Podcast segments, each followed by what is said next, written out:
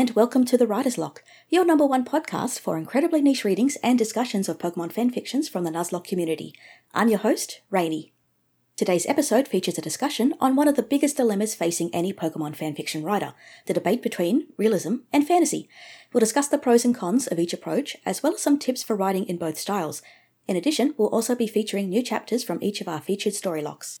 To start today's episode, let's return to Carousel. When we last left off, Eusine set off on his divinely inspired journey. His first stop on the path is Violet City. Carousel by Garish Garchomp. Chapter 2 Gates of Dawn. As if Sprout Tower is toying with fate, there are candles lit all about the first floor.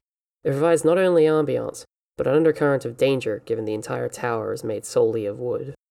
Eusine was already fidgety walking around town, Violet City was practically just a small Ecruteak, which meant everywhere he wandered carried a reminder of how far he had yet to go. The curved roofs are still shedding that morning's rain, and even from inside the tower he can hear and feel how damp it is, as if he isn't weighed down enough. The monks on the ground floor regard him with stoic nods before extinguishing each candle. The various wisps of smoke and their too familiar scents bring Eusine to a halt. The tower combusts before him, with the smell of smog first to hit him, Flames climb the walls and leap at his sides as he approaches the stairs. His lungs seize as he tries to reach them, his breath already failing him like Suicune's did so many centuries ago, before she was a deity. He squeezes his eyes shut, rubbing his arms free of phantom flames, and when he looks again, Sprout Tower is back as unscathed as ever. The last remnants of smoke dissipate in the humid air as he rights himself. With a deep exhale, he proceeds upwards. He's greeted on the third floor by a face much fresher than his own pale visage. When Falkner sees him, though, he lights up with a pearly smile. Eusine, welcome! The way Lugia's conduit glides across the room to extend his hand is enough to make Eusine stiffen. He represents the god of storms, damn it. Yet he can't be more relaxed if he tried. Eusine tries to keep a firm handshake, but it melts under Falkner's vice grip. I've got a fantastic feeling about this, Falkner continues, unruffled by the exult hopeful silence. And I can't just say that to everyone, or Lugia would have my hide. A creaky smile labors its way onto Eusine's face as he swallows and clears his throat quietly. Well, I'm glad you chose to tell me. Falkner's warm gaze flickers, quick enough that Eusine nearly misses it. There's only one lantern on each wall for lighting, and he keeps finding himself drawn into the glint of the bulb behind him, reflected in Falkner's cobalt eyes, as if he didn't already look so much livelier. I don't choose when I say it, is all he says in return. He motions behind him to two modest cushions behind the main pillar holding Sprout Tower steady. They look as though they were taken off the street from a garish cyan sofa. Eusine adjusts his cape as he sits down, trying his best to get his mind steady and his heart rate down. The time Falkner takes to waltz over, luxuriously stretch his limbs, and give him a conspiratorial wink just means more time for his blood to pump far too quickly. He gives the tiniest of nods before squeezing his eyes shut blocking out everything but his own breath. It doesn't always help to leave himself alone in a place where his thoughts could take full control. Somehow, though, he feels as eased as he can be. He can't tell if it's resignation or if there's something about Falkner being there that helps. Just as he starts to rein himself in from the stratosphere, ready when you are, comes from across the seating area. Any piece he'd carved out for himself shatters like crystals hurled against the wall. Eusine opens his eyes, Falkner's are glowing, eager embers just waiting to hurl themselves on a flame. With a sigh, he takes a moment to right himself. Ready as I can be. That blue glow spreads from his eyes, dripping upwards before hardening around them. None to skin but scales, royal blue scales that only intensify his gaze. His palms rise from his lap, both pointing towards the ceiling, and the further they rise, the more the wind crescendos. First a breeze, then a gust, then a smirk hold on to anything than a gale. Even though it arrives at the peak of a steady climb, it nearly knocks Eusine on his side at its climax. It deafens him to all but his own thoughts, and those are hard enough to rein in at zero miles per hour, much less a hundred. He manages a glance at Falkner. With Lugia's glimmering eyes, he sits unperturbed in the center of it all. His shaggy hair covers half his face, his robes look like they want to escape his body, but he sits perfectly still and perfectly agonizingly straight. It's not that he's unaware of the wind, it's that he feels comfortable in it. With the tower swaying and Eusine cowering, Falkner just gives that same faint smirk as his master passes judgment, Judgment. The reason he's here. He wasn't brought here to flail about for a god's amusement, though he wouldn't doubt it being a benefit. But with his hands glued to the floor and his back curled, those thoughts of humiliation and failure fight through the wind to settle in again. He's already blown it, he thinks. He was in over his head when Suicune summoned him, and it's all blowing over him now. What exalted Suicune shrinks like this before the wind? Rise, Eusine, he's instructed, by two voices at once. Falkner's friendly lilt melds with Lugia's booming monotone, and the shrieking gales in the worst way, but it serves its purpose. It startles Eusine to as rapt attention as he can give. Stand? he asks. He's not the only one trembling under a god's might. Sprout Tower is lurching, the pillars straining to uphold centuries of trials like this. The four lights shudder, and he follows suit. Yes, stand, comes the reply, almost as a laugh, almost lost to the howls pummeling Eusine. Those howls bring him back to the invocation, to Suicune, goddess of composure, bellowing out a single note that sent everything into sparks.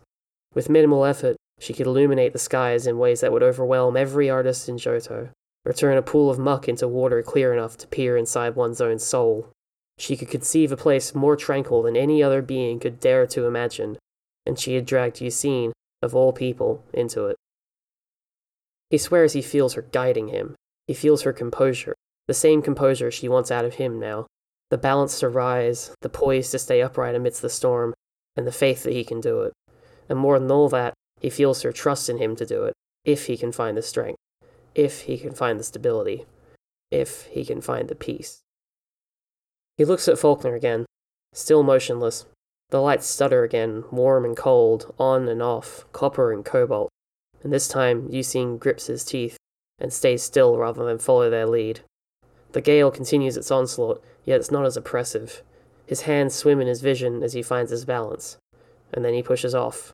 He stumbles backwards, nearly slipping on the cushion, before planting his weight as hard as he can.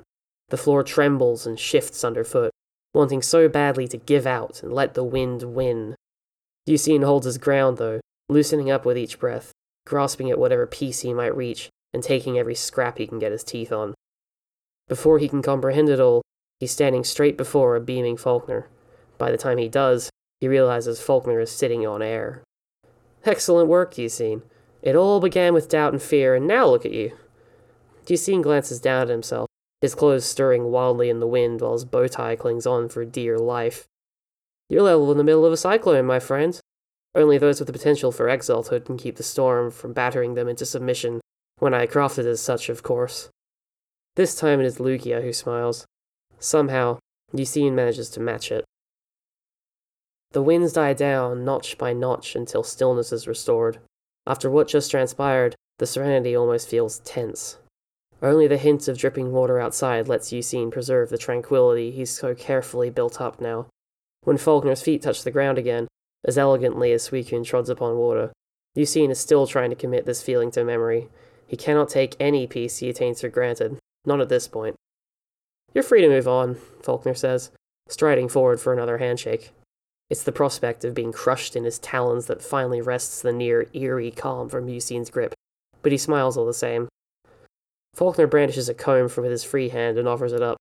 Eusine nods in thanks, eagerly taking it to do what he can to right his hair again. There are no mirrors, but he's groomed it often enough that the routine's well worn into muscle memory. Falkner stands before him, waiting, clasping and unclasping his hands before finally relenting and straightening Eusine's attire. They pause for a second as their eyes lock, both taking in the unfamiliar spark of the others before finishing up their business. Appreciate it, Eusine says, handing the comb back after that pause. Of course. A word of advice, though, before you depart. Even though Falkner's gaze is less than stern, Eusine falters. He had to have seen something wrong there, he thinks some fatal flaw that will keep him from reaching the end. And found so soon, too. Uh, go ahead? He stammers. Falkner rests a hand on his counterpart's shoulder, keeping up the same smile he's worn almost the entire time. Somehow, unlike most, his touch loosens him up rather than tightens him, comforts rather than invades. It's enough to make Eusine lean a little bit closer, and for him to put a little more stock into what's about to come out. Have faith, Falkner says. Not in the gods, as you have plenty of that already. Have faith in yourself as well. Even just clinging to a shred of faith in the midst of a hurricane can see through to the other side. You're plenty strong enough for that. Eusine stares and stares and finally nods. Easier said than done, especially in the moment, but if today is anything to go by, it's surely possible. Swing by if you need anything else, or if you just need a break, Falkner says, pulling back now. He spares him another handshake, settling for a wave. Eusine smiles, waving back for a beat too long before taking his leave. Before he departs town, he stops to take in the sight of Sprout Tower under the impending sunset. From where he stands, it looks like nothing happened in there, that there was no hurricane, no test to speak of. Amidst a trial from a god, it swayed and shook but never came close to breaking. Before he goes to sleep that night, Eusine says a prayer, asking for that same brand of strength.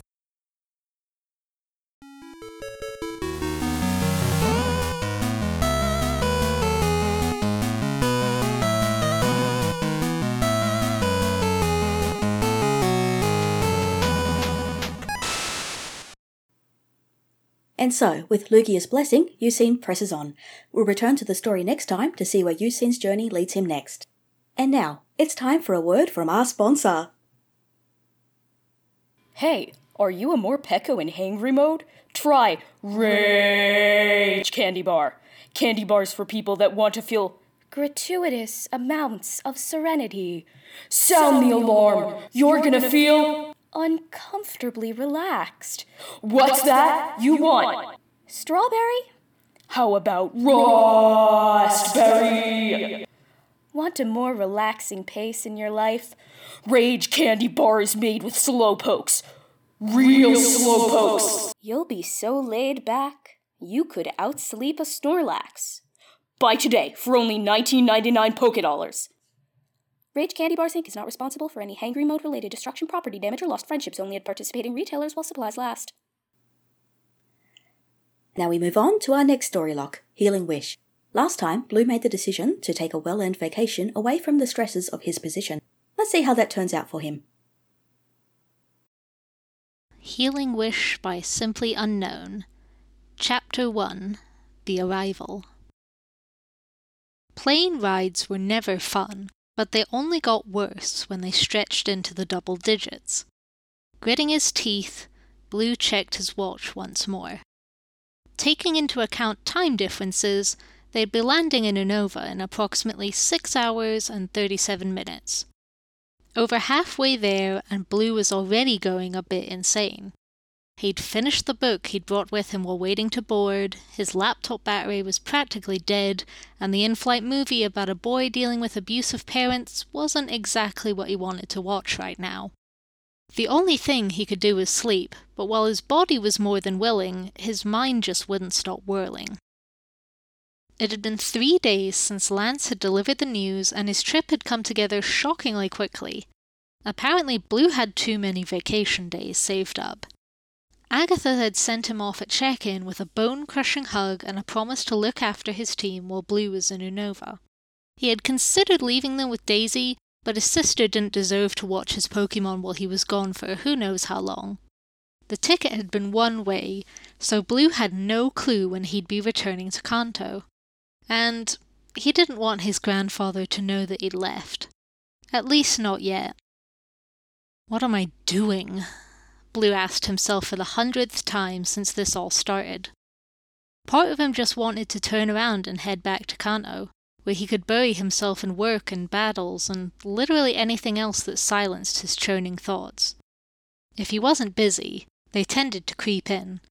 Thoughts like, you aren't working hard enough, or you would have won that battle if you were a better trainer. Or worst of all, maybe this will make Gramps proud of me. Something that he'd never wanted to accept appeared to be impossible, at least for Blue. A loud snore split the air and jerked Blue out of his thoughts. He glared at the man sitting next to him who had been peacefully dreaming under a sleep mask since the plane had taken off. His head had fallen onto Blue's shoulder a couple of times, but he'd been easily shaken off, though the noise wasn't doing much to help Blue's attempts to sleep. Sighing through his nose, Blue once again adjusted the gifted pillow against the side of the plane and closed his eyes. Whether it was pure exhaustion or the change in position, Blue found himself drifting off. Back to when things were simpler, easier, when he still had a chance. Glancing at the lab clock, Blue impatiently paced back and forth. Today was the day. He was 10 years old, and Gramps had promised that he was going to give him a Pokemon. And not just any Pokemon either, but one of the rarest Pokemon in Kanto, an Eevee. Blue technically wasn't supposed to know about this, but Daisy had snuck the small Pokemon out of the lab every so often so that he and Blue could play together. Blue already had the perfect nickname picked out, and together they would become champions of Kanto. The door to the lab opened, and Blue eagerly whirled around. There you are, Gramps! I was. His voice trailed off as he spotted Red trailing in after his grandfather, a slightly blank look on his face. Waiting. Professor Oak blinked a few times as if surprised to see his grandson there. Blue, why are you here? You. Blue's hands twisted into the messenger bag that he'd already packed. You said you would give me a Pokemon today. Oak sighed and pressed a hand to his temples. I said for you to come by later. Ah, whatever, just wait there. He turned to beam at Red, who had been standing awkwardly near a wall. Look, Red, you see that Pokeball on the table? You may have it. Go on, take it. What? Blue's jaw dropped as Red's face transformed into one of pure glee. Hey, Gramps, what about me? You promised that. Be patient, Blue, Oak scolded with a familiar scowl on his face. I'll give you one later. Red paused for a second, nervously glancing from Blue to Oak before reaching out for the ball on the table that held the Eevee. That held Blue's shadow. In a blind panic, Blue rushed forwards and shoved Red aside, knocking him to the floor. He snatched the Pokeball and hugged it tightly to his chest so that no one could take it. Blue, what are you doing? No, Blue argued. You promised me a Pokemon before Red, and I want this one. Only this one. Tears welled up in his eyes as he fought not to quiver under his grandfather's glare. Blue wasn't going to back down this time. If he did, he'd lose Shadow for good. After a few minutes, Oak sighed and rubbed his temples. Oh, all right then, that Pokemon is yours. I was going to give you one anyway. He looked over to Red, who had yet to get to his feet. Red, come over here. You can have the Pikachu I caught earlier. It's not quite tame yet, but that shouldn't be a problem for you. As Red walked over to get his own starter, Blue let out the fluffy Eevee. Hey, Shadow, we're partners now, Blue whispered. The normal type glanced up, let out a delighted squeal at the sight of his favorite boy, and leapt into his arms to cover his face in licks. Laughing, Blue cuddled Shadow against his chest as Red attempted to get to know the Pikachu. Shadow yipped and narrowed his eyes at the yellow mouse Pokemon. You want to fight? Blue asked, earning a determined nod from the Pokemon. He smoked and let Shadow drop to the floor in a battle ready crouch. Hey, Red, let's check out our Pokemon. Come on, I'll take you on. Hey, kid. An unfamiliar voice and a jabbing into his shoulder pulled Blue out of his dreams. Or were they just memories? He blinked blearily up at his seat partner, who pointed out the window. We'll be landing in about ten minutes, so I thought I should wake you up. Blue glanced out the window to see they were rapidly approaching the ground. Thanks, he mumbled as he stiffly pushed himself off the wall and rubbed a hand over his eyes. No problem, the man beamed before it turned into a confused frown. Do I know you from somewhere? You look kind of familiar. Instantly, Blue tensed. The whole point of this vacation was not to be recognized. Just have one of those faces, the gym leader muttered, keeping his gaze focused on the window. Thankfully, the man let it go out of respect or lack of interest. Either way, it kept Blue stiff and awkward in his seat until the plane touched down. Hoisting his old messenger bag onto his shoulder, Blue kept his head down and hurried off of the plane into the airport as quickly as he could. Agatha had said there would be someone waiting for him. Oh, there you are! A tall, unfamiliar woman waved from near the baggage claim, holding a sign that read Agatha's Vacationer. At least it's not my real name, Blue thought as he made his way over to her. Her tawny hair was done up in an odd combination of a ponytail and a bun, all piled atop her head, and her green eyes looked friendly. She was dressed in a long white lab coat over a white top and a mid length green skirt.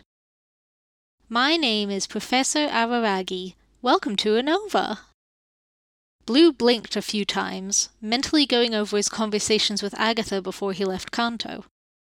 Agatha used male pronouns when talking about you, he stated cautiously. Araragi laughed, a warm sound that almost reminded him of Daisy. She was probably referring to my father, who was also Dr. Araragi. They're old friends and usually get together once a year for reminiscing in a Pokemon battle that leaves a new crater somewhere. Sounds about right, Blue muttered, earning him another laugh. Doesn't it, though? The baggage claim siren began wailing, signaling that bags were about to start coming out. Araragi gestured to the conveyor belt that had started moving. You have any bags we need to wait for, or shall we get going? No, this is it. Beaming, Araragi led the way to her car, keeping up a steady stream of chatter that jumped from his flight, to Unova tourist spots, to the battles between her father and Agatha. I'm not sure how much sleep you got on the flight, so feel free to take a nap while we drive. Or if you want something to eat or some coffee, we can stop by a drive through somewhere. My interns are looking after the lab and aren't expecting us until nine. This statement made Blue jolt. Your interns know about me? Araragi nodded in clear confusion at his reaction, and Blue hastened to explain. I was hoping this was supposed to be a real vacation, and if people know who I am, then. Ah, I see. Her eyes cleared and she nodded in understanding. They know that you're a visitor from Kanto and that an old family friend asked me to look after you, but I didn't give them your name. That being said, they probably will recognize you. Great, Blue groaned as he leaned forward and buried his face in his hands.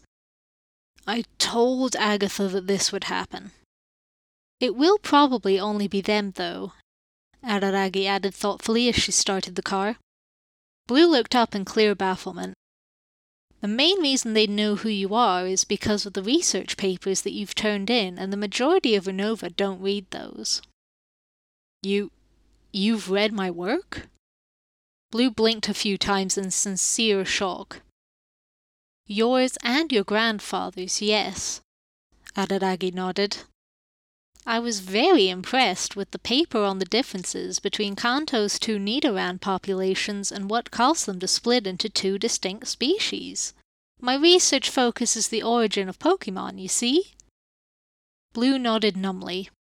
His grandfather had never told him the results of his research after he'd sent it in. Part of him had assumed it had been trashed. If you have the time, I'd love to pick your brain on a few topics, but only if you want to.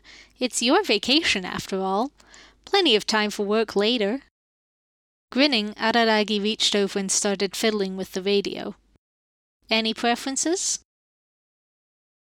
Forty minutes and one breakfast sandwich later, Blue was feeling more like a normal person than an exhaustion zombie. Brushing the crumbs off of his shirt, he looked out of the window at the small white building they were driving to. Here we are, home sweet home, the Pokemon professor beamed as she parked. They'll be waiting for us, so be ready for more than a few questions. Nothing I haven't heard before, Blue muttered as he stepped out of the car. Nuvema Town was small, open, and airy. It reminded him a lot of Pallet Town, and he wasn't sure if the comparison made him homesick or uncomfortable. Thankfully, he didn't have long to dwell on it as Araragi practically frog marched him to the door and flung it open. Blinking at the sight, Blue commented dryly, Well, I do have more than a few questions. Lying in the middle of the floor with his ass in the air was a young man dressed in blue, snoring away with his glasses cocked to one side, it looked incredibly uncomfortable. At a table sat an individual with long brown hair pulled into a ponytail with their head turned away from the door. Blue assumed they were asleep as well. A blonde girl with a long white skirt and a big green hat was sitting in a corner, scribbling notes into a notepad. She glanced up and beamed. Oh, Professor Araragi, welcome back. Belle, why are Cheren and Toko asleep here rather than on any of the very comfortable couches we have? Araragi questioned as she pushed past Blue. We were running tests to see whether remaining stationary or moving around would affect how fast the move yawn made people fall asleep. Belle explained. Toko was sitting at the table and Cheren was jogging around the room before the yawn kicked in. Oddly enough, yawn actually worked more quickly when they were standing still rather than sitting or moving, almost 12% faster for both of them. Really? Blue bit back a snicker at the look of excitement on the professor's face. The desire for scientific discovery ran hot within Pokemon professors, it seemed. I wish you'd waited for me to get back. I would have liked to see this. Sorry, Professor, Belle apologized before spotting Blue. Her eyes widened. Oh my god, you're Blue Oak! Your paper on the effects of stress causing occasional premature evolutions in Pokemon was amazing! She hopped to her feet and sped over to him, stars in her eyes. Blue flinched and backed away. Oh, you must have so many ideas about Pokemon and. That's very nice and all, but I'm not here for that. Blue protested, feeling like a sample under a microscope. Ow! The boy lying on the floor had apparently woken up and had a bad crick in his neck for his troubles. Fixing his glasses, he glanced around the room before spotting Belle and Blue. Instantly, he strode forward and started pumping Blue's hand. My name is Cheren, and it's wonderful to meet one of Kanto's youngest champions and gym leaders. Welcome to Unova. I do hope that you can find the time to go over some battle strategies with me. Grimacing, Blue jerked his hand free. This was exactly what he was trying to avoid. Belle, Cheren, what are you two doing? The pair of interns blinked at the new voice, and Blue's gaze was drawn to the girl who'd been sleeping on the table earlier. She was clearly awake now, watching the trio with cool, blue gray eyes. Do you really need to jump the guy? Toko, do you not know who this is? Cheren demanded, pointing a finger at Blue, who had to fight the urge to slap it away. This is. Were you not listening to the professor yesterday? Toko interrupted as she pushed herself back from the table. He's here on vacation, which means he's probably here to relax. I don't know about you, but being harassed by people I don't know isn't my idea of relaxing. She gave a light shrug. Just a thought. Grimacing, Cheren and Belle backed away with their heads bowed. My apologies for my rude behavior. Yeah, sorry. It's fine, Blue answered, catching Toko's eye quickly. Thanks. She smiled and nodded back. Well, that settles things. Blinking, everyone turned to see Professor Araragi sitting on a chair, holding a file in her hands. I was going to see which one you would prefer to travel with, but I believe Toko would be the best option, Blue. Travel? Me? Blue and Toko answered in unison. Of course. You didn't bring your Pokemon with you, Blue, so you'll need to travel with someone through Unova. And since you three were planning to leave on your journey soon, it makes sense for him to tag along with one of you. A journey? At their age? Blue shook his head as Cheren took a step forward. Pardon me, Professor, but why not me or Belle? Because you would badger him about his training skills and Belle would badger him about his research. She grinned at the guilty looks on her interns' faces. Toko was the only one trying to respect him, so it seems like the healthiest decision. Araragi pointed at Blue. Though I would advise using an alias of some kind. Using your real name is just asking to be recognized. I guess, Blue mumbled as he glanced at Toko, who was chewing her lip. Is this all right with you? She shrugged. I guess. But you should know I'm not doing the gym challenge or anything. I'm looking for someone, so you aren't likely to get any gym battles out of me. My normal life is gym battles, Blue countered. I'm just looking for some time away from it all. Toko nodded. Got a name in mind? Blue pondered for a few seconds.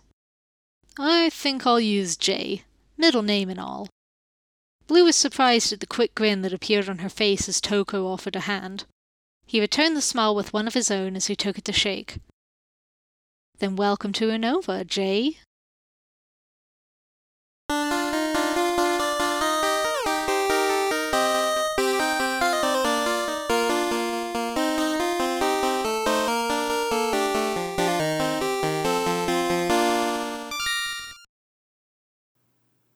This should certainly be an interesting vacation. Tune into our next episode to see how Jay and Toko get on. G'day, it's your host Rainey here with the discussion segment. We've got three guests today, so I'm going to say each person's name and they can introduce themselves. So, Clock, you're up first. Hello, I'm Clockenstein. I am, well, I guess, a writer, but more generally, I am the writer of previously Silicon Lines, a cyberpunk Platinum Storylocke, and then Season Child, a realist black and white Storylocke, and then most recently, The Color of Heaven, a fantasy Platinum Storylocke again. Hmm, awesome. Uh, Aurea. Hi everyone, I'm Aurea. I've been on the forums for a few years. I'm the author of Impulse, a Diamond Storylocke, and Dandelion, a Storylocke of Shield Awesome. And lastly, we've got Erberor. Hello, I am Erberor, most often known as Herb. I'm the author of All That We Are, my uh, run of Blaze Black, and uh, I'm going to go ahead and commit to this now. By the time this episode comes out, I will have posted the first chapter of The Quiet Dark, which will be of Renegade Platinum. We're going to hold you to that one. Thank you for bringing that one into existence. I'm proud of you. It's going to happen. All right, thanks for joining me. So, we're going to be talking about portraying Pokemon today. I know you're all excited for that one.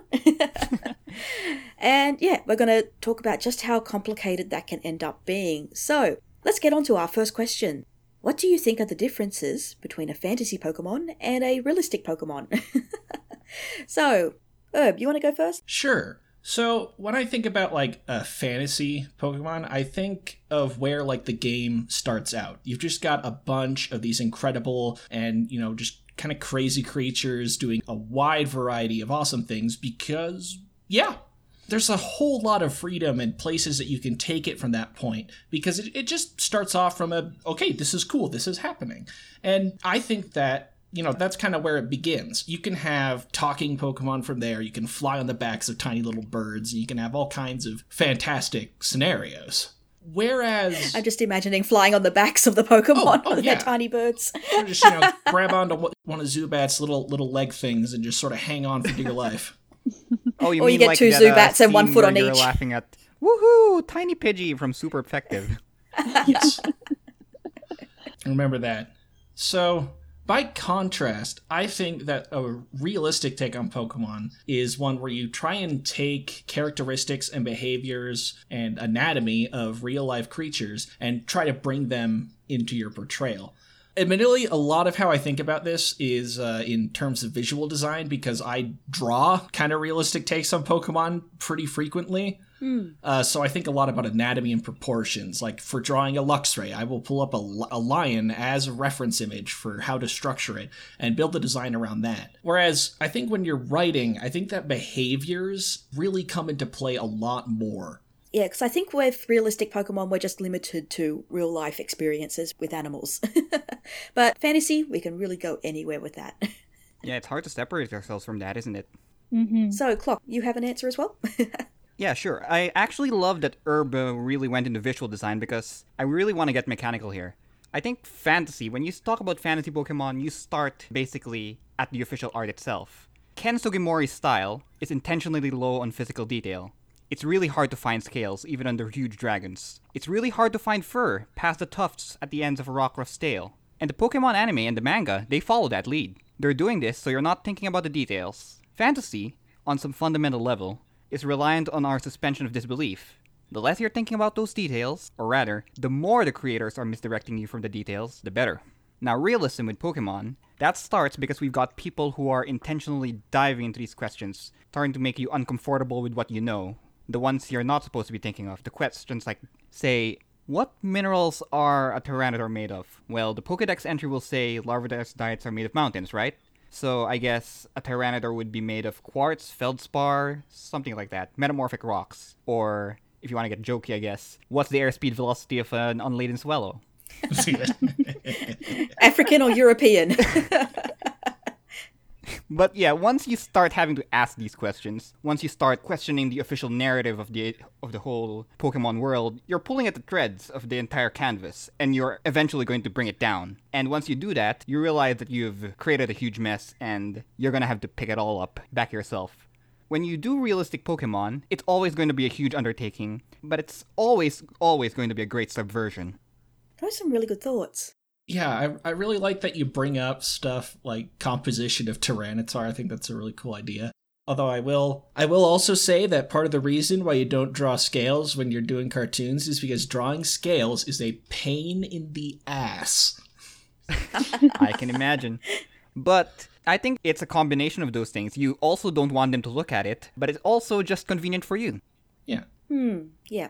Uh, Aurea. Yeah. Clock, I love that you brought up suspension of disbelief. I think that's important in any kind of fantasy writing, which Pokemon by nature is very fantastical so when I personally think of fantasy Pokemon, I tend to think of terms of those who are speaking in the story and communicating directly with their trainers and each other because that's the area where I have the most difficulty personally with that suspension of disbelief. So for me, realistic Pokemon are those that are treated as more animalistic, like you all were mentioning. They might have varying degrees of intelligence or perception, but that communication barrier is still present between them and their trainers. And I think the big difference between the two for me lies in the idea that when you have Pokemon that speak, you have this powerful creature that can think and communicate, and it makes me wonder what separates them from human characters. When you have that level of cognitive thought, a lot of times in story, they're treated as their own characters with motivations and ambitions and opinions and a viewpoint that's shaped by their experiences, just like people. And so I think we've got a lot of great examples on the forum of both methods, of both fantasy and realistic portrayals of Pokemon. And I think a lot of it boils down to the structure and the tone of the story that you're wanting to tell to determine which one works best. Because I can, again, I can think of a lot of different examples of both. So I think you guys brought up some really good points and some other factors that determine what level of fantasy or realistic Pokemon are. But I think there is always going to be that baseline just because of the subject matter. And so usually for me, that's where I kind of draw the line in the sand is whether or not they communicate with the trainers that they're with.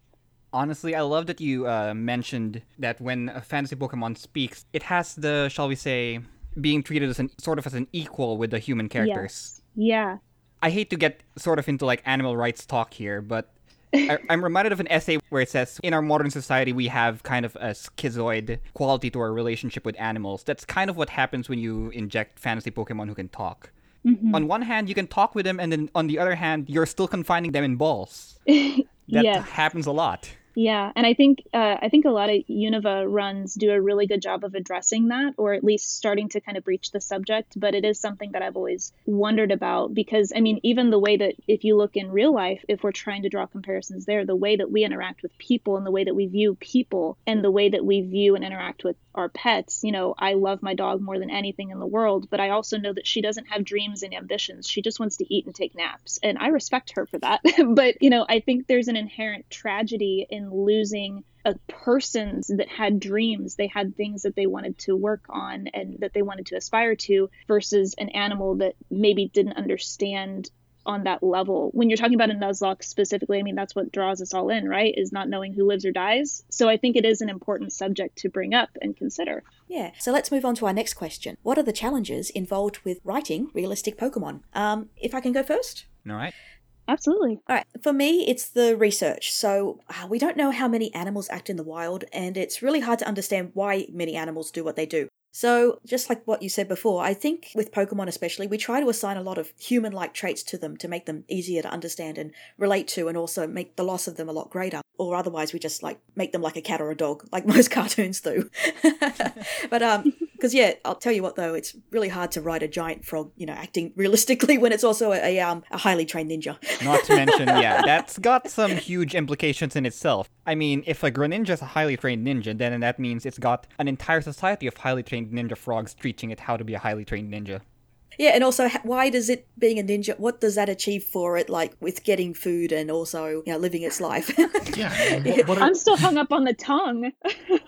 The tongue scarf, yeah. The tongue scarf is what gets me. I can't even get into all that other philosophical stuff. It's got to be the tongue scarf for me. what is the point of the tongue scarf? To what sort of evolutionary pressures could have led to that? Not interfacing with frozen light poles, maybe. Clock, would you like to go first now that Sure I've had thing. my bit? So yeah, I did mention, like I said, those Greninja training societies, but more seriously, the ecosystem around these Pokemon's a huge problem. So obviously, Pokemon aren't going to exist in a vacuum. You have one Greninja, that's not going to exist in a vacuum where like it's just the only ninja in existence. Now, if you don't alter the essential setting of your run much, by which I mean like Unova or Kalos, it's just same as it is in game. You're not gonna run into much trouble since Game Freak has neatly put into habitats every single Pokemon that might exist in a region. But a lot of us will like to get creative or alter the setting a lot. So for example, I want to take one of my runs. I decided that Unova was basically going to be, you know, a secluded rural Canadian town. So, Canada. Immediately, I'm looking at a temperate climate. Obviously, I'm going to go through some harsh winters if I'm in the uh, Ontario or Manitoba regions. And obviously, that's going to rule out a lot of the Pokemon in the Unova Pokedex. You don't have desert creatures like Krokorok, and you're also definitely not going to have any Yamask out there unless, say, the traveling circus comes to town or something like that. And that's just one aspect. And you've got to research a lot of that. Now, on research, just in general, I really like what Detective Pikachu, you know, the movie, did here. They hired this artist who made it a serious pastime to draw realistic Pokemon. He wrote down their habits, their ecosystem, he needs to desugimorphies their art style, he gives us a proper sense of what their scales or their fur look like, so on, stuff like that. And it made for a really good depiction of what they actually look like on the real screen with live action actors and so on. And then there's websites like, you know, The World of Pokemon. These are great starting points if you really just want to get an idea of what makes a realistic portrayal work or how you can get past the suspension of disbelief. Mirroring them with um, real life animals is a really good idea. And I know um, I actually had Bulbasaurs and I compared them to cane toads, and cane toads are known to basically eat anything that will fit in their mouth. so at one stage, the character runs into a, um, a Bulbasaur that's choking on a Pichu. Oh no! Oh, that's Hey. Incredible. that's my idea of how realism would work. The worst So- part of a Bulbasaur is that it's got the vines to help it reach things that a cane toad can't. oh no. yes. Eat hungry. Uh, I do really like what you said about the Detective Pikachu movie because I think that they did a really great job of yeah taking these Pokemon that have you know very little of the detail and taking them and putting them into a real looking space while giving you a good idea of the texture and weight of them, which is really really great. Yeah, because we even had um, instances of where Pokemon were camouflaged in nature itself, and that's what it would realistically be like, basically. hmm They made them really unsettling too, which I feel like if we were Yes. actually, everyone thinks that it'd be fun to live in the Pokemon world, but if they were realistic and I was plunked in there, I would probably be terrified of Pokemon on some level just because, holy cow. I mean, You don't know if whoever you're talking to is a Ditto or not. Personally, I found Mr. Mime was terrifying. uh, Well- yes. Mr. Mime was always terrifying. that's true too. Let's be real. They made it somehow more scary. I've said it once, I will say it again and again. Ditto is a horror monster. it is. It definitely is. All right, Aurea. for me, I think the biggest challenge that I've faced writing realistic Pokemon in my own runs has boiled down to figuring out what's going to make the reader care about them. Um, we talked about this a little bit earlier, but really trying to get to the core of how can I keep them from fading into the background and make sure that people relate to them or want to see them succeed and that they aren't just a prop for my human protagonist to move through the story. And so, you know, we talked about earlier, one of the main draws of Nuzlocke is not knowing who lives or dies. But if you don't care about the characters that are involved in those stakes, then it's not going to have as big of an impact. So I think the challenge is to find ways to give Pokemon personality without speech, which means leaning hard into that nonverbal communication and those behaviors that you all were mentioning earlier, and doing that thorough research to be able to differentiate between them so they don't all just act like this one animal. They don't all have dog like characteristics or cat like characteristics. And I think sometimes that means getting creative, especially with Pokemon that don't have an animal counterpart to study. So, sure, I can research lions and draw from my experience with my own cats to write about my protagonist's Luxray, and I can base her Ponyta entirely on the horse that I owned as a kid, and no one will know the difference. But I really struggled with how to get her Drifloon specifically to convey emotion. And I don't think it has to be anything groundbreaking. So, just for example, using my own run, for Willow the Drifloon, I manipulated her inflation levels to align with her feelings because I mean, she's a sentient balloon. What more can I really do with that? And she was naturally a, a, timid Pokemon. That's just kind of how I envisioned her personality. So I would have her literally shrink away from things that she was uncertain about or deflate whenever she was being rebuffed by her trainer, who is not exactly the most inviting person to work with. But I didn't have like a list of characteristics or traits, or even, I didn't even go as deep as the ecosystem and the environment that Drifloon would have hailed from because I just didn't want to get bogged down in those details. But I think understanding how she would interact with the world around her and how that would impact her own body language added some depth to her interactions with my protagonist and ultimately made people care about her in the end. Really, I love that you did say you didn't really want to get bogged down in these details and that you No, it's fine. And you also said you wanted to keep Pokemon from fading to the background because I think that really highlights just how different the priorities of a lot of writers can be. Mm-hmm. Some of us, I think, like to actually keep the focus on the human characters and let the Pokemon stay in the background, I think. Mm-hmm. In a, in a realistic world, some of them might really just be our companions, like the pets we have, or dogs or cats, or the moles or Drilburs who occasionally ruin our garden. Yeah. And then on the other hand, you've got realistic Pokemon who have to go on a journey and grow alongside characters who have a lot of growing up to do on their own. And I think that's great to have that contrast between just these takes. Especially, I love that you mentioned that it doesn't have to be really complicated because I do agree with how you would portray a Drifloon. I think that despite what the Pokedex might say about them spiriting away children, in truth, they're actually just really passive and gentle Pokemon. I think having the freedom to play with those Pokédex entries and and it's really cool to dive into the research. But I do think you know it's also okay to write realistic Pokemon and not focus on all those different areas. You don't have to write your own you know biology textbook on what's involved in in realistic Pokemon behavior. I think you can borrow pieces of it and just kind of build something that's your own and, and that fits the tone of the run that you're trying to write. Exactly. It's all about your priorities. Absolutely. Yeah. All right. Uh, Herb, Aurea, I'm really glad that you're bringing to the table this talking about how doing realistic things really affects the way that you tell the story and the way that you portray characters, because that's not what I have to offer here. I habitually go on research journeys because I can't stop myself. I understand. Yeah. Like, for example, once I was going to write a scene where the trainer flies on the back of his Staraptor, which, you know, all right, cool. And then I got thinking, hey, how big would a bird actually have to be to pull that off? The answer to that is that it'd have to be about twice as heavy as as the trainer, and with the wingspan of somewhere around 10 meters, so somewhere on the scale of a Quetzalcoatlus, which is a bit large. Mm, those things are big. Yes. That is pretty huge. That's like the size of a uh, giraffe, isn't it? Oh yeah, yeah, easily. So I did not do that. I think that that's a good example of how big high realism can be quite limiting. Either I would have to deal with a really enormous bird, which would kind of throw off a lot of things in how I write it, or else I would have to just uh, remove the prospect of flying via Pokemon, or just accept that I couldn't bring in that element of realism and just, you know, explain it away or let it just fly. I went with the third option there and just wrote the scene anyway. I'm glad I've written this trainer flying on a Staraptor too, and you had me doing mental math in my head, like, oh god, I don't. that suspension disbelief, I was really counting on it there. But I think that's a really great example of, you know, not limiting yourself too much. It, it's okay. It is fiction writing. It is a fantasy world. No one is going to question it too hard. Giving yourself that permission to, you know, diverge a little bit from the hyper realism, I think, is a really good point to make. This is the perfect time to point out, in fact, that just to sober everyone up, the height of a salamence in a Pokedex entry is only 4 feet 11 or something like that. I What? 4 feet 11. on that note, I'm pretty sure that Tyranitar is like 5'10, which is shorter than I am. yeah, we always imagine Pokemon as either bigger or smaller than what they should actually be. That is true.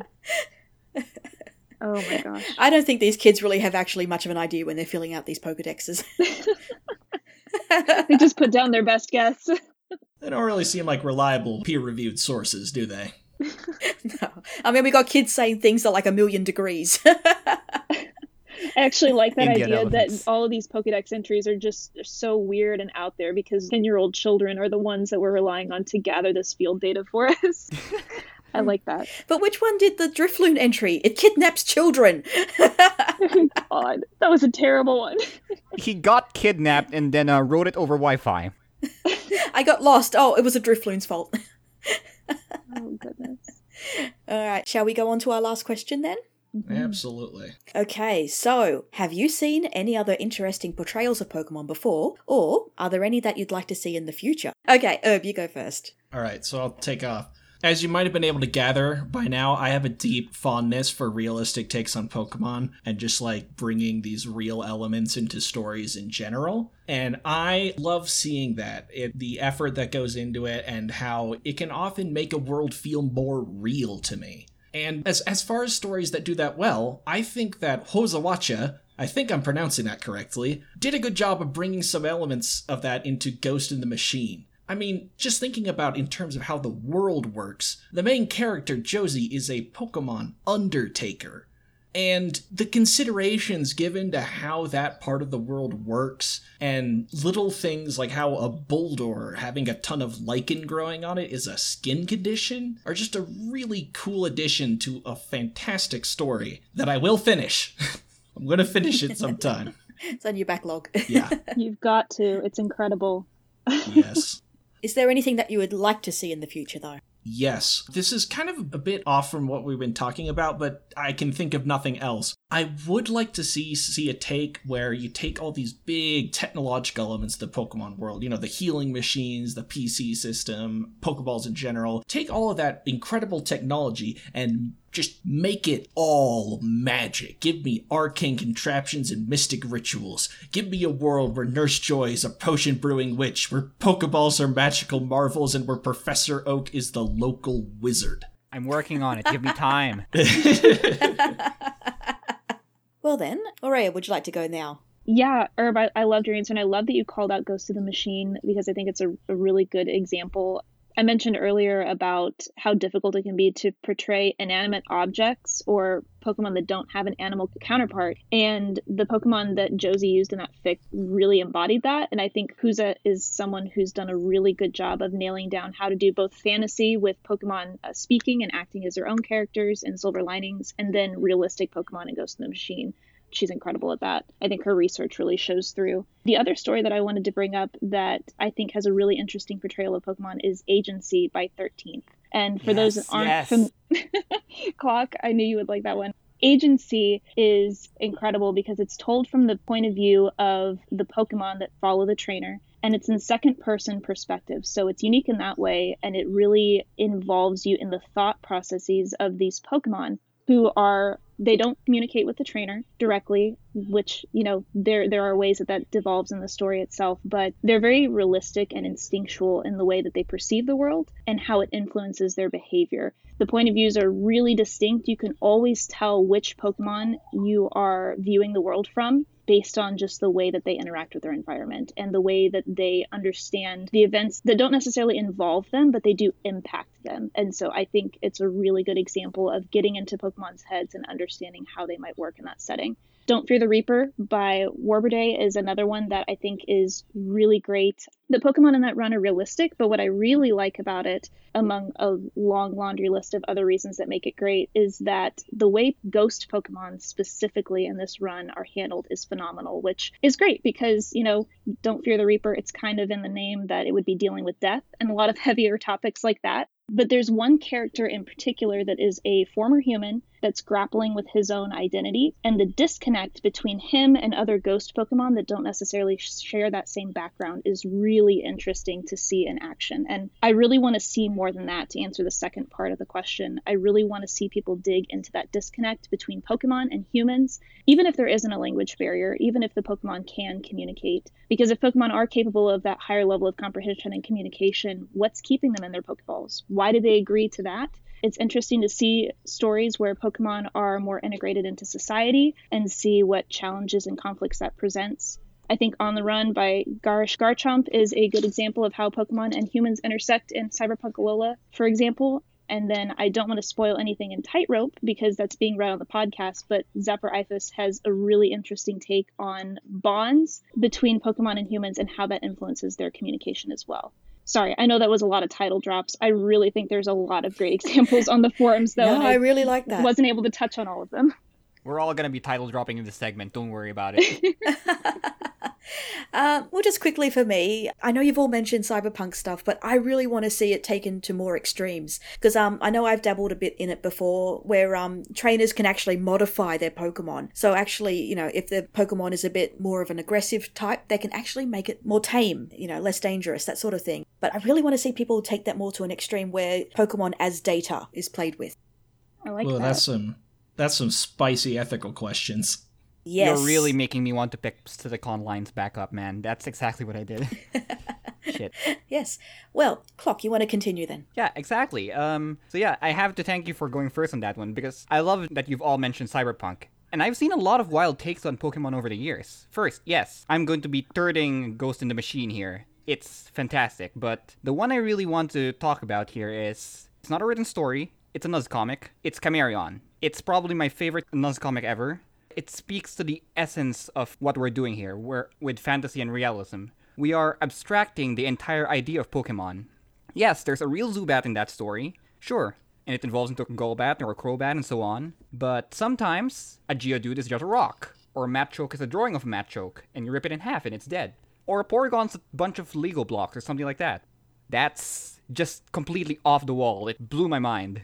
And as far as crazy takes go, I think actually, like what Rainey suggested, Cyberpunk and digitizing is just, it's actually middle of the pack crazy. Forget turning data, man. I've skipped the middle band before, and I actually just made them data structures to start with. They were all data in the first place. Always has been. Now, this is a fandom where Gijinka runs Strive. Post apocalyptic runs Strive. Cyberpunk and high fantasy, they all intermingle and they've turned Pokemon into every which element of completely new worlds, not Unova or Sinnoh or Kalos or uh, Galar. To bounce off Aurea, even, who already mentioned uh, Warbird Days Don't Fear the Reaper, I'm going to go in the complete opposite direction. Warbird Day also has two other fantastic runs on this topic of abstraction. First was the old American Pie. Mm-hmm. God, I love that. And more recently, War also started Knights of Sidonia, it's Yes. based on Kalos, but it's not even in Kalos. It's just backwater America. There's no Pokemon, just total abstraction of the whole concept. You've got to squint to see where they even came from. I really want to see people just do that. Just make us think about what the Pokemon are, what relationship we really have to them, turn them into objects, turn them into something you have to find. Make us think about what we're really doing with these things. Are they tools? Are they objects? Are they our friends? If you abstract them down to that simple thing, maybe we'll be able to come to a deeper understanding of that. Hmm. I know I've seen some people toy with the idea of um, Pokemon as weapons before Mhm. as well. So that's another another take someone can take. Yeah, absolutely. Oh yeah. Any more thoughts? No, I'm I'm glad that you brought up Knights of Sidonia as well for that specifically because it is there are some runs out there. Um, that's just the most recent example I can think of where you really do have to squint to see, and I just you know it's not something that you see very often on the forums. I don't think. No, not at all. It's just absolutely fantastic. You all guys, if you're not already reading these, every run we've named, go read them. Please. yes. They're really good runs. You'll see where we're all getting these crazy ideas. I swear we're not just taking some crazy stuff. we're reading them. I speak for yourself. No, I'm kidding. I, I'm All right. So how about we wrap things up? Everyone, would you like to say your outros? Once again, say what your runs are and give a goodbye. Sure thing. so, who would like to go first? Ain't gonna be me. Well, all right. This is Herb signing off. Feel free to check out my runs All That We Are and the new run, The Quiet Dark, which will be out by the time this episode airs. I swear it. I'm going to hold you to it. I cannot wait for it. And also, I'm going to mention what I forgot to mention before, which is my screenshot run, Dust in the Wind, if you want to see me crush everything in the entire universe with the Dustox. You love to see it. Okay, clock.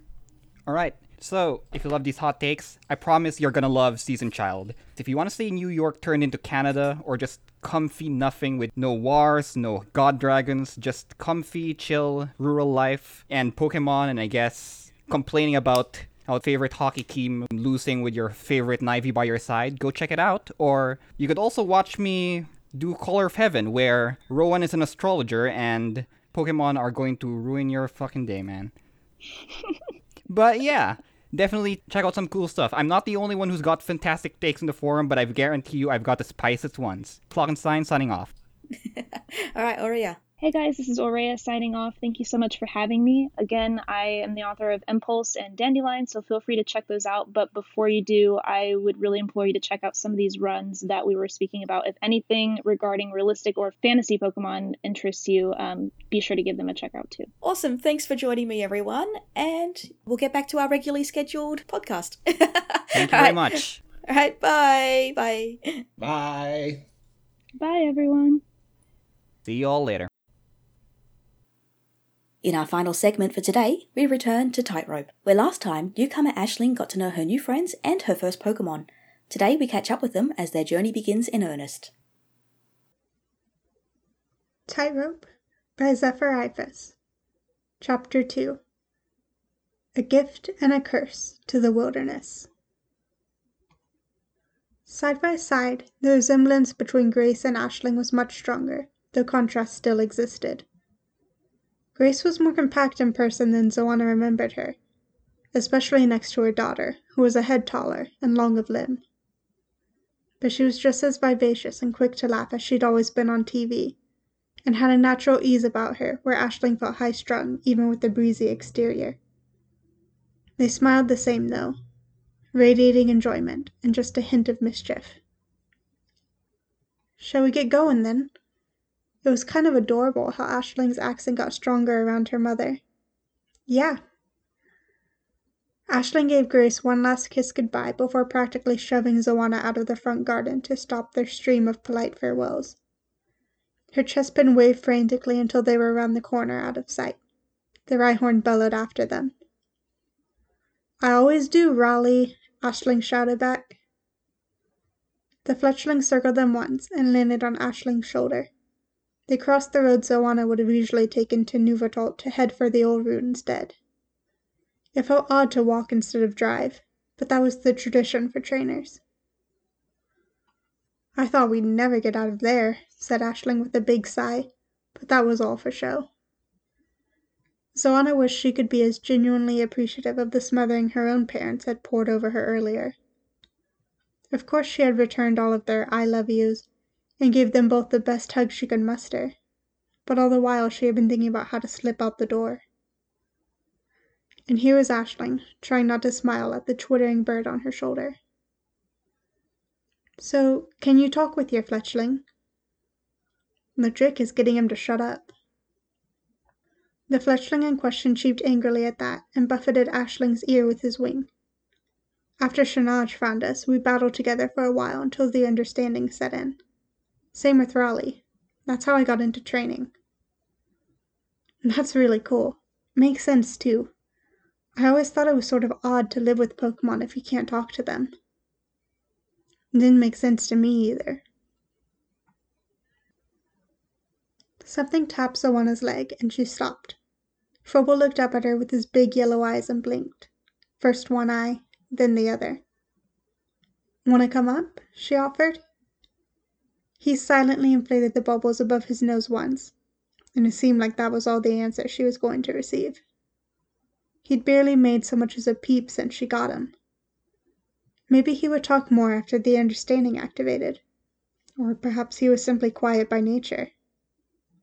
She hefted him and held him in her arms. Aisling waited ahead of them on the footpath to Quarrelly. Dozens of these ancient, well-worn trails snaked across the region, maintained to this day for trainers to journey along. This one was wide and sunny, lined with raspberry bushes and stately old apricorn trees. Zoana used to come out here sometimes with her siblings to gather them, but not for some time, she realized. Not since Clement moved out. Zoana skipped to catch up. So, my queen, Did you ever ride like your mom? Oh, yeah. I was riding before I could sit up in the saddle. One of my main jobs on a range was breaking in the baby Rhyhorn. Zoana inferred from the exaggerated air quotes that this was an outdated term. It was more like breaking me with how often I got thrown. See, the calves have plenty of power in their charge right out of the shell, but they have to learn form and follow through, or you just get launched. She illustrated this by slapping her hands together and shooting one away from her. Wow, that seems dangerous. Eh, a bit. Aisling shrugged. It's not so bad if you wear the gear. The way she said it made Zoana think she hadn't always worn the gear. That's still pretty hardcore. Yeah, I was super into it as a kid and it's still fun, but it's not really me anymore. Zoana wasn't sure it was best to probe any further yet. I guess things come and go. I used to be really into architecture and interiors. Mega nerdy, I know. A little, Aisling acknowledged. She looked off into the distance, clearly thinking about something, so Zoana let her. Bree bounded ahead, chasing a leaf. Zoana adjusted Frobo in her arms, but there was no way to be comfortable anymore. Maybe she should work out more. Do you mind hopping for a bit, Frobo? My arms are getting tired. They were getting into town, and the Froakie looked down at the cobblestones with distaste. Instead of jumping down, he clambered up over her shoulders and installed himself like a backpack. She giggled. That works. Coralie was always a little sleepy right after school let out. The children had dispersed, and the tourists who came to see an authentic old Kalos town had yet to arrive. Most of the shops were closed for a week or two to take a break and outfit themselves for the next season. Frobo leaned over her shoulder a bit to get a better look at the fountain in the square, and the Brizel and Parampor playing in it, but stayed where he was. At this hour, most of the town's activity was centered around the cafe they'd met at yesterday, and they went in for a boost. Bree bounced excitedly in front of the pastry case when she was given license to select her own treat from Pokemon friendly offerings and Frobo used his tongue to indicate his choice before the Chespin had even begun to decide.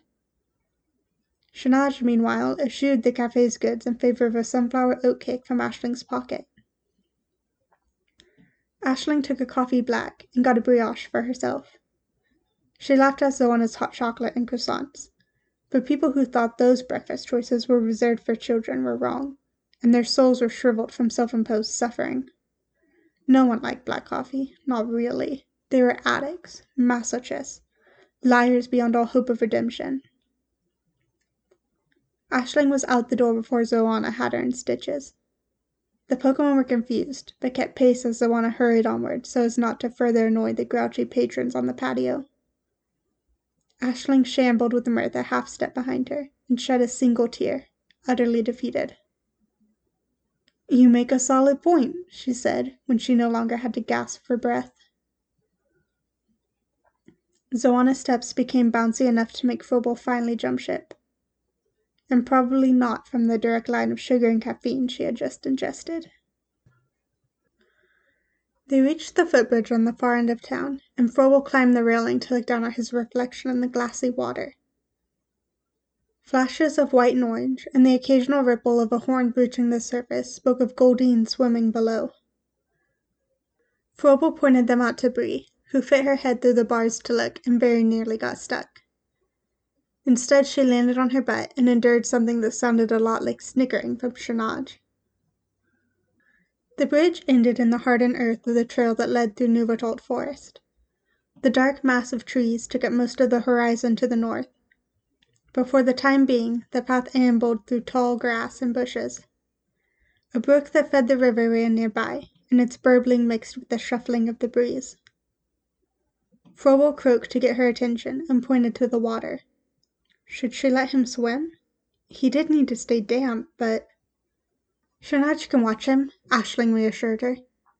The fletchling and Froakie took off towards the water, and Bree stayed behind to guard Zoana and Aisling a position she took seriously, judging by the way she scouted ahead and kept her ears up.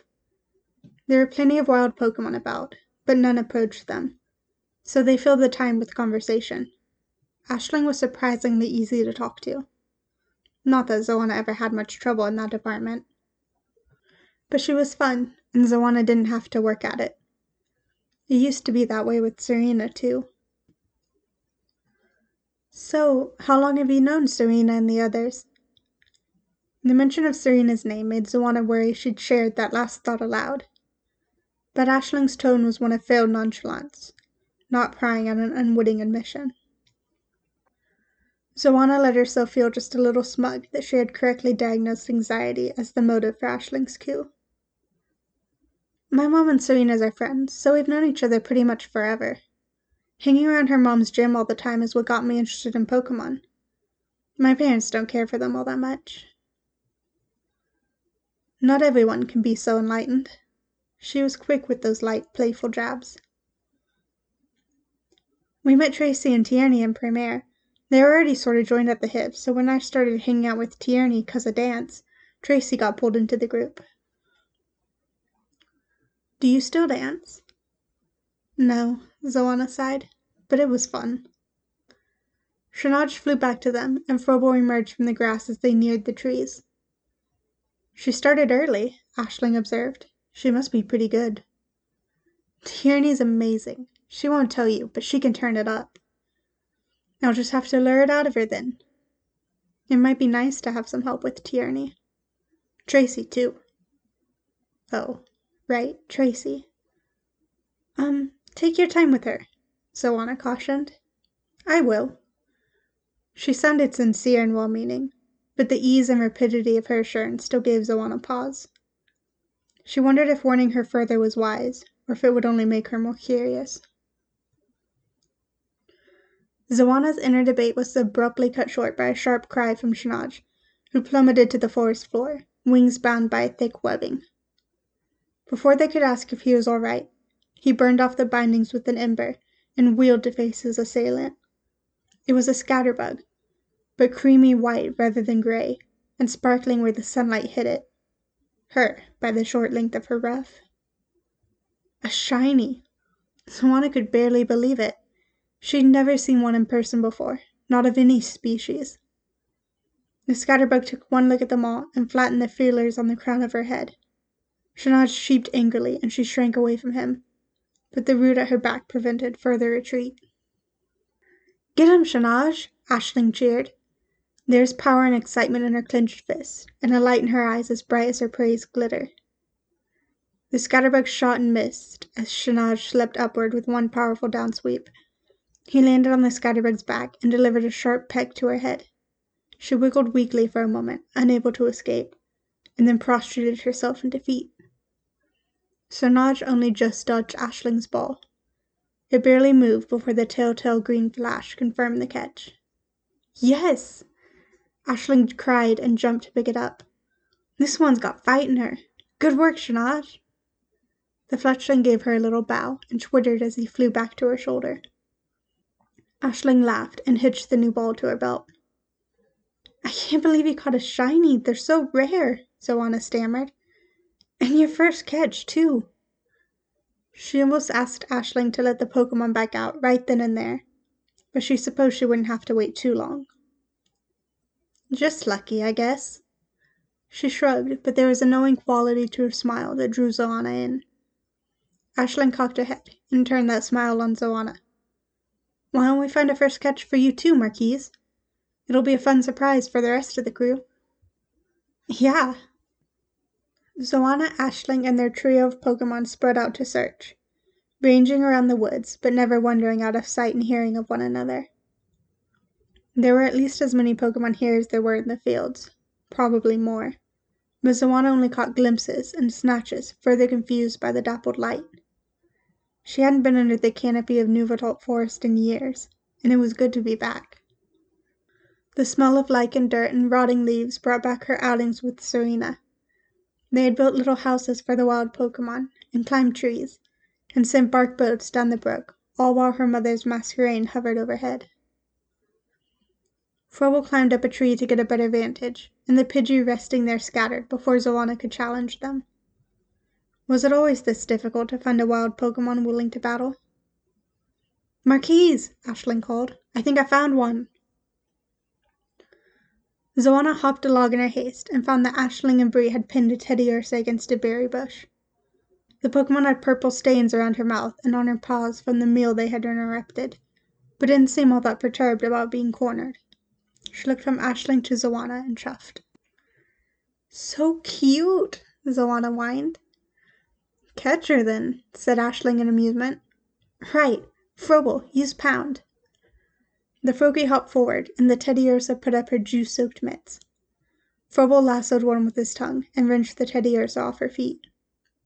He jumped on her head with both feet, and Zoana flinched, but the Teddiursa threw him off and went after him with Scratch. Zoana fretted for a moment about what he would do, before remembering that it was her job to direct him. Bubble, Froebel! The attack knocked the Teddiursa on her butt, and Zoana threw a ball. It rocked twice and was still. Nice catch, Marquise. Zoana clutched the ball tightly. Good job, Froebel. You did great. Froebel gave her a ribbit. I think this Teddiursa had the right idea, though. Let's have some lunch. They selected a small nearby clearing carpeted in flowers for their picnic and leaned back against a mossy fallen trunk. The Teddiursa picked more berries along the edge and came back with an armful to share. Bree eagerly took her up on the offer, and Shanaj had some with the seeds Aisling brought for him. Froebel busied himself with a nest of termites in one end of the log, while the scatterbug nibbled a leaf on the other end, where the shade dulled her glimmer. Aisling and Zoana gabbed and worked their way through the cheese and charcuterie they brought along. What are you going to call your scatterbug? Dara, I think, Ashling answered between bites. It means fruitful in Gaelic. Tierney said Bree means power. Going for an auspicious theme? It's tradition, Ashling said simply. What about you? What will you call your Teddiursa? Zoana had to think about that for a moment. She whistled, and the Teddiursa looked at her. How do you like Tessa? The Teddiursa cocked her head, and Shanaj tweeted something to her, perhaps a translation. She smiled and toddled over to climb into Zoana's lap then set to licking her paws clean. Zoana scratched her between the ears, and she made a chortling purr in response. Tessa it is, then. Zoana looked up to see Aisling, head in hand, and smiling at her. You're adorable. Me or the bear cub? Zoana tried not to sound too invested in the answer. Both, said Aisling after a moment's deliberation. You have a way with them, too. I don't know, said Zoana, looking down at the fuzzy creature melting into her arms. I think this one might just be really tame. No, you've got the touch, right, Shanaj? He twittered. See? Zoana wanted to joke or argue that the fletchling could be saying exactly the opposite for all she knew, but something deeper wanted to just accept the compliment. The two urges battled for a quiet moment, and Ashling pounced on the pause. That was a great first catch. The insolence! How dare she say something so idiotic after her first catch had been a shiny? It's not like I told Froebel to pull that cool move with his tongue. I almost forgot to do anything at all. You were nervous, sure, but you kept your head. Most people don't until they've had some more practice, and I don't mean school. Doing all this stuff out in the wild is totally different. There's real stakes to it. I guess so. Zoana expected it to stop there, for Aisling to be mollified by her acceptance. Instead, she tilted her head to catch Zoana's wondering gaze and pressed onward. You've got a natural connection, and that has a ton of potential. I think whatever you decide, you'll go far. All Zoana could muster in response was a weak laugh as her heart threatened to beat right through her chest and sent her head spinning. Apparently, she was susceptible to flattery. That was useful to know. Care to test that theory? Wait, what was she doing? Was she flirting back? Was Aisling flirting with her in the first place? That grin of hers seemed to suggest so, but maybe it was just a standard sort of playful? When did she get so close? Close enough that Zoana could smell her shampoo. Honey, pear, and myrrh. Was that a friendly lean? A relaxed arm across the log by her shoulder? Was she even gay? You want a battle? Ashling asked for clarification. Yeah! Coughing's in Voltorb. She'd blown it sky high. Crashed that momentum right into a barrier not even a Rhyhorn could plow through. Wait, no. On second thought, the enthusiasm made for great cover. It'll be fun. Aisling got to her feet. 1v1, starter versus starter. You're on. Ashling offered her hand, and Zoana almost forgot to move Tessa off her lap before accepting it. Zoana swayed from the vertigo. Ashling touched her arm to steady her, but if anything, that made it worse. She had to get a grip. You ready for a battle, Froebel? He riveted and hopped to her. Up and at 'em, Bree. It's our first official match. The Chespin hurried over as Ashling paced back to make room for the fight. Shanaj, make sure Dara watches. Shanaj tweeted at the scatterbug, and she nearly jumped out of her skin. But she put the rest of her leaf down and turned to watch. Froebel gathered his hind legs under him, and Bree lowered herself in preparation. Pound, Froebel. Someone move, please. Vine whip, Bree. Snag one of his legs. Froebel was shockingly fast, too fast for Bree, but she received the kick to her jaw like a pro boxer and lashed out with the vine from her wrist. Get out of there! But was well ahead of her and already leaping back. Zoana never saw the opening, but Bree didn't miss it. She lassoed Froebel's right leg, causing him to fall. With a high cry, she grabbed her vine in both paws, tossed Froebel over her head, and smashed him into the ground on the other side of her. Froebel! Incredibly, he got up and took the only avenue left, straight at his opponent. Block was all Ashling had time to get out before they collided. Bree got her arms up in time for Froebel to backflip off them. She staggered but found her feet before the next kick and ducked. Swing him! Bree grabbed her vine again, swung Froebel around like she was competing in the hammer throw, and flung him back at Zoana. He landed heavily in front of her and rolled onto his face. Froebel? He gave her the thumbs up, but stayed down. She let out the breath she was holding. We give, she called to Ashling. Bree turned back to her trainer for approval. You did great, said Ashling, crouching down to her Pokemon's level. Bring it in. They bumped fists, and Bree wiggled her claws with Ashling this time, looking fit to burst all the while. Zoana nearly tripped over her messenger bag and snatched it up to fish out a potion and spray bottle. Froebel had peeled himself off the ground in the meantime, and she sprayed him down with water first, so that he was clean and damp before she applied the potion. Aisling had a cloth for Bree and tended her outstretched paws, which looked a bit raw from the vine. You two are awesome, she declared enthusiastically. It took Zoana a moment to process that Aisling was looking right at her. Hey, I'm supposed to say that. You won. Only because we stole Froebel's sick move, though. That's true. She had to accept that one, for her starter's sake. Bree can really take a hit. Chespins are tough nuts to crack. I can't believe Froebel got up after that first slam. Me neither. All it took was your voice calling him. Aisling squared up to her, leaned in, and tilted her head down to meet Zoana's eyes, to make sure she was paying attention and wouldn't look away. See, now that's what I was saying before. You've had him for 24 hours, and you've already got a bond. That's something else.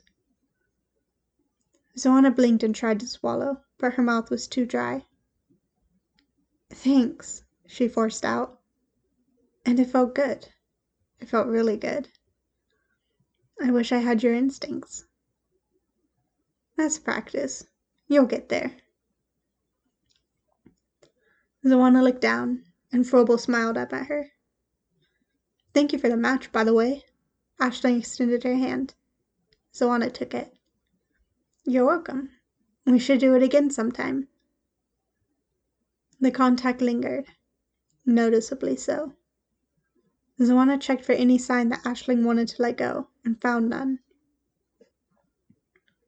I meant to ask yesterday, but where did you get that lipstick you're wearing? It's an Asaora. Why? Did you want to try it? Okay, that was innuendo. There is no way she meant that innocently. Not when she said it like that. Like she was offering Zoana another bite of her mother's smoked gray hair. What should she do now? Should she escalate it? Was that a good idea? They were sort of like co workers, weren't they? If something went wrong, it would make trouble for everyone. On the other hand, Ashling was gorgeous, and Zoana never had an opportunity like this before. Shanaj cheeped, and Ashling let go of her hand, laughing at whatever he said. Without Ashling's eyes and touch muddling Zoana's brain, she realized that was probably for the best. The hills east of Nuvatold were bright and lush in the heat of the afternoon. The river was narrower here and rushed through rapids down below them. There wasn't much out this way, and Ashling reminded herself to savor the waving grass and open sky, drink her fill of the calm and quiet. Soon her life would become all grey stone, bustle, and hum. Unsurprisingly, Serena had been very eager to set out this morning, after Ashling and Zoana had shown up to dinner last night with new Pokemon. Now she was nowhere in sight, having long since struck out on her own.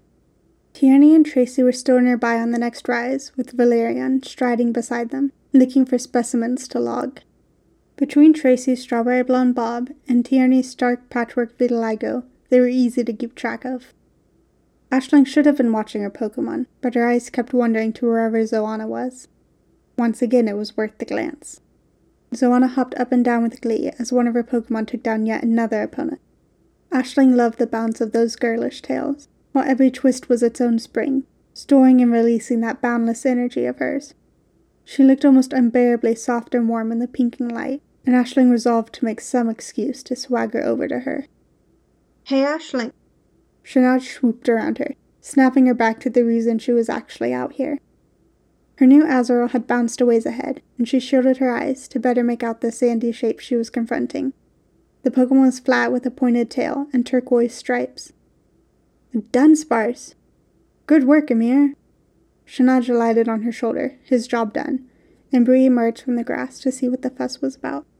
Careful, they're flighty. The Azurill hopped off her tail and crept closer. The Dunsparce looked from her to Ashling and charged, round eyes glowing red. Emer went sailing right over her tail and landed at Ashling's feet. Dara ducked behind Ashling's leg.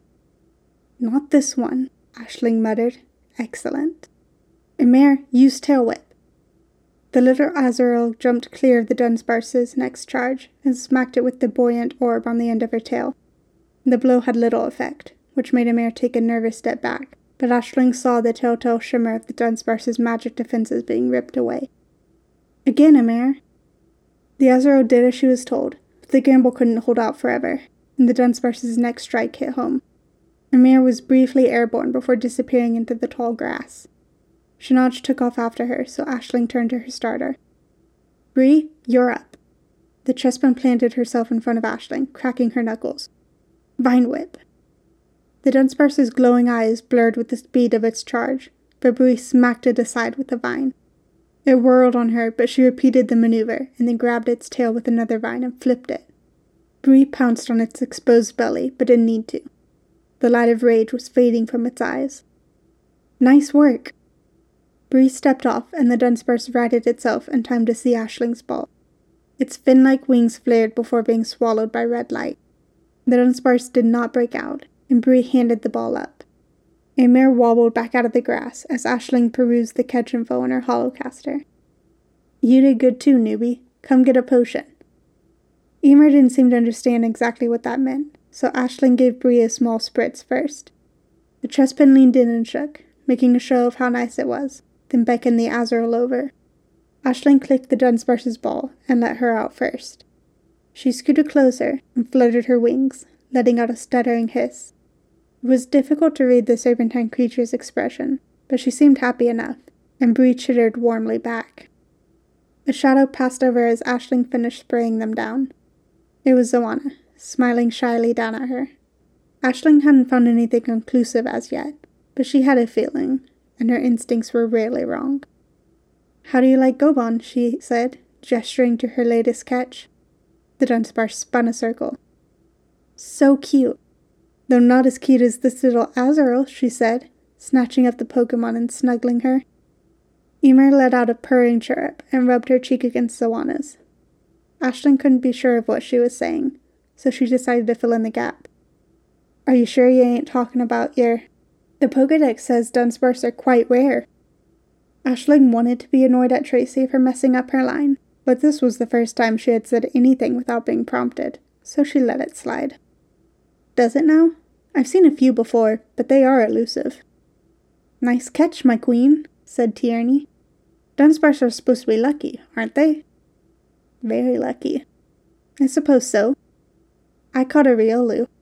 The Pokemon stepped around her legs to greet them. Gonna name him Leok. And a fine name it is. Aisling was a bit surprised one would appear to Tierney, but she still had a lot to learn about her new friends. I caught a fletchling. Serena was back. Should be helpful for the first gym. Aisling cast upward first, but the bird in question emerged from the grass behind Serena's Fennekin. Wait, are all of these yours? Serena asked, tracing a circle around Aisling's team with the swirl of her finger. I've been busy. You didn't tell me your scatterbug was shiny, she shrilled, pointing and covering her gaping mouth. I've been lucky. Serena blinked several times and looked on the verge of demanding an explanation Aisling wasn't going to give. Instead, she said, Battle me. In the time it took that to register, Serena corrected herself. Why don't we have a battle? We haven't had any proper matches yet. Marquise and I battled yesterday, but sure. 2v2? Ending with the question made it tough for Serena to go back to the first item, though her eyebrows were clearly signaling her desire to do so. Yes, of course. She gave her head a little shake and paced across the open space to make room for the battle. Justine? She pointed, and her fledgling hopped nervously forward, while her Fennekin sat primly by her side. Shanach peered suspiciously at the fledgling from his perch in a nearby bush, but said nothing. Want another go, Emer? Zawana reluctantly put the Azurill back down. She bounced forward on her tail and bobbed up and down while she waited. Serena gave Aisling a sharp look, probably attempt to discern if she was being dumb or arrogant, and Aisling made an after you gesture. Tackle! The intensity that was always simmering beneath Serena's surface flared to life.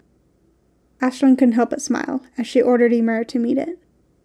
The Azurill's water gun went wide as Serena's fletchling dashed to the side and scratched Emer with her claws. Maybe she wasn't ready to win her own battles just yet, but she could make them easier for her teammates. Aisling had her change tack and go for tail whip instead. This time, she hit her opponent right in the nose? Yes, a small black nose attached to a dark furred Pokemon with a short, bushy tail and reddish paws.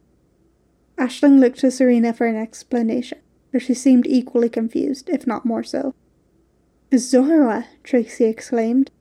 They've only been reported in the deepest parts of the winding woods. Though, I guess that illusion ability would make them difficult to catalog. The Zorua glanced nervously back at Serena's Fennekin, almost hiding behind her own tail.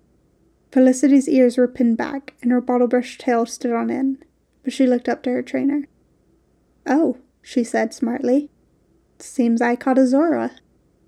Cool. That wasn't much smarter, but whatever. Are we gonna finish this battle? Yes. Justine, use use your dark type attack.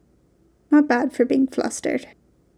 Zorua seemed almost as shocked to be asked to continue, but leapt back in with enthusiasm. The dark type move in question happened to be Feint Attack, which meant that Emer didn't stand a chance. Justine disappeared in a puff of dark mist and reappeared beside her as she struck. Emer scurried back to Zawana's waiting arms. Aisling sat in her Chespin without a moment's hesitation, and had Bree cover her more vulnerable underside to receive the next attack, before trussing up the tricky little creature with Vine Whip until she gave. Felicity was not as easily ensnared, and forced Bree back with Ember, the fire was lovely, to be sure, but Aisling had to douse it. Serena sustained her second shock of the battle when Bree sprouted rocks over her body and went for Felicity like a boulder coming down a mountain. The little fox went tumbling and staggered to her feet, only to be struck out as Bree came back around. It was all over Serena's face. She had never lost before. Aisling was only too happy to give her that sorely needed experience. Zoanna's eyes had blown wide, and Emer hopped back out of her arms to congratulate her teammate. Tierney and Tracy looked rather shocked as well. At least they all knew now. That was one hell of a ride, no? Serena blinked up at her, holding her bruised Fennekin in her arms. Thanks for the battle, Comtesse. Of course, was all she could muster. We've got to work on that roll out, Bree. I think you can turn tighter than that. Bree nodded seriously, dusting the remaining rubble off her arms. That was some battle, said Tierney. You were both so great, Zoanna jumped in. Aisling accepted the compliments, but Serena was still too far away. She kneeled and looked over her two battered Pokemon as she sprayed them down with a potion. Maybe we should train for a while longer before we challenge the gym, she told them. Completely destroyed. If Aisling could have given herself a high five, she would have.